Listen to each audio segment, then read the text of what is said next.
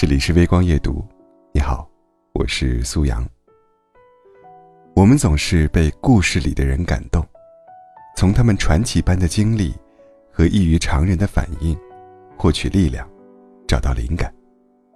今天，我们的主人公，普通的，就像是一个邻家大哥一样，但是他的力量，一点也不逊色于那些名人。接下来。就一起来听听看，请听《一个战士的梦》，作者凯峰，渴望指挥一支队伍，哪怕只能面对熊皮的利爪。然而，白鸽的羽翼划过天际，这个时代子弹阴哑。看吧，战壕和钢枪，只是命运赏赐的温床和食粮。理想无关年龄，越奢侈，越向往，越容易枯黄。耳畔不再有号角响亮。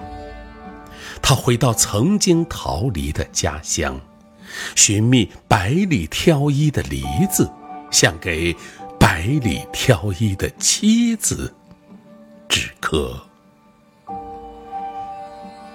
南方有山村，北方有平原，步伐和行军时一样，皮鞋从不说谎。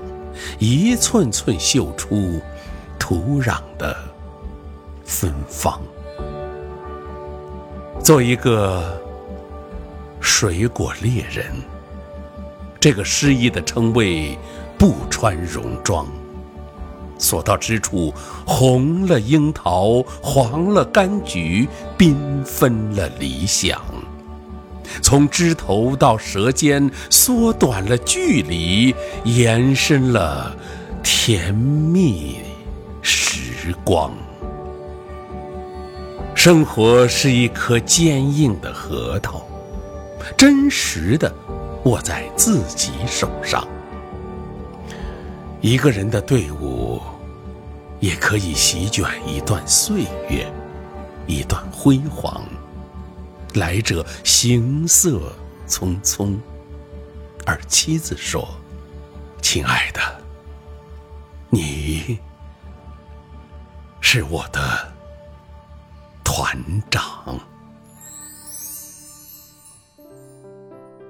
听完了，其实这是一首十四行诗，名字呢叫做《一个战士的梦》，朗诵者是湖北朗诵艺术家协会的会长。